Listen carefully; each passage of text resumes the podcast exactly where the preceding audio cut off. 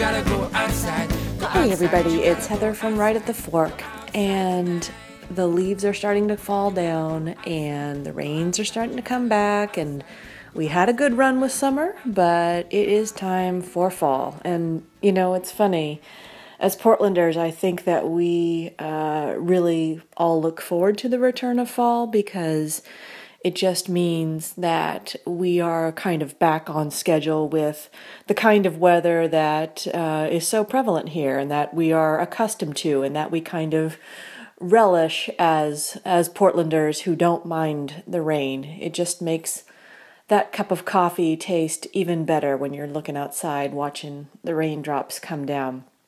Um, we want to remind you, though, that it doesn't mean that you have to abandon our beloved food carts. And so we invited Brett Burmeister, our good friend from foodcartsportland.com, to uh, give us what's going on in the food cart world. He's always out there discovering new things and reminding us uh, about uh, his long lasting favorites. So grab a Columbia Sportswear uh, fuzzy, as we call them in our house, um, and a good pair of boots and never an umbrella. Uh, but uh, get out there and enjoy your food carts uh, while the weather is still pleasant and with just a little hint of chill. Enjoy the fall, everybody. Here's Brett. This is Brett Burmeister with foodcartsportland.com. I'm here to tell you all the goings on at the food carts here for fall.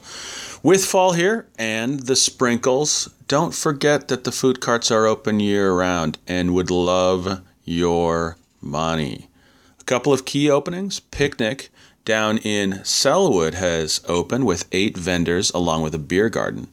Food options include brats, a cart doing sandwiches from various cities, Malaysian cuisine, Peruvian rotisserie chicken from Politico, who moved from downtown, vegan sushi, French French baked goods, and a vendor doing plant-based grub. Open daily on Southeast 11th and Tacoma, next to New Seasons. Piedmont Station, a new food cart pod on Northeast 7th and Killingsworth, opened back in August with a few carts, yet continues to add. Now they have German doner, Thai, chicken wings, tacos, burgers, Southern Delights, and even a beer cart boasting 14 taps. Plenty of covered seating for you to get out of the weather. Northeast Gleason is attracting some street food vendors, and I recently enjoyed some amazing fried catfish from Grandpa Jimmy's Southern Fried Fish on Northeast 76th and Gleason. There's even a tap room right next door so you can enjoy your fish inside. If you're venturing out to the various pumpkin patches throughout the farmland surrounding Portland, you may find a food truck or two and some of your favorites. Portland street food vendors are making the trek out to Sauvie Island, Cornelius, Woodburn, and beyond in order to feed those who need a few pumpkins. To warm you up on a cool day, pick up a bowl of ramen from Hapa Ramen at Tidbit down on Division, or maybe Umai on just off 33rd and Hawthorne. Possibly a seasonal latte from Ole Latte, which has two locations, Portland State University and 10th and Alder. Todd at Ole Latte has been flipping the seasonal lattes about every three weeks. Last I saw, it was pumpkin. Caspian Kebab on 10th and Alder has been offering up various Persian stews as daily specials.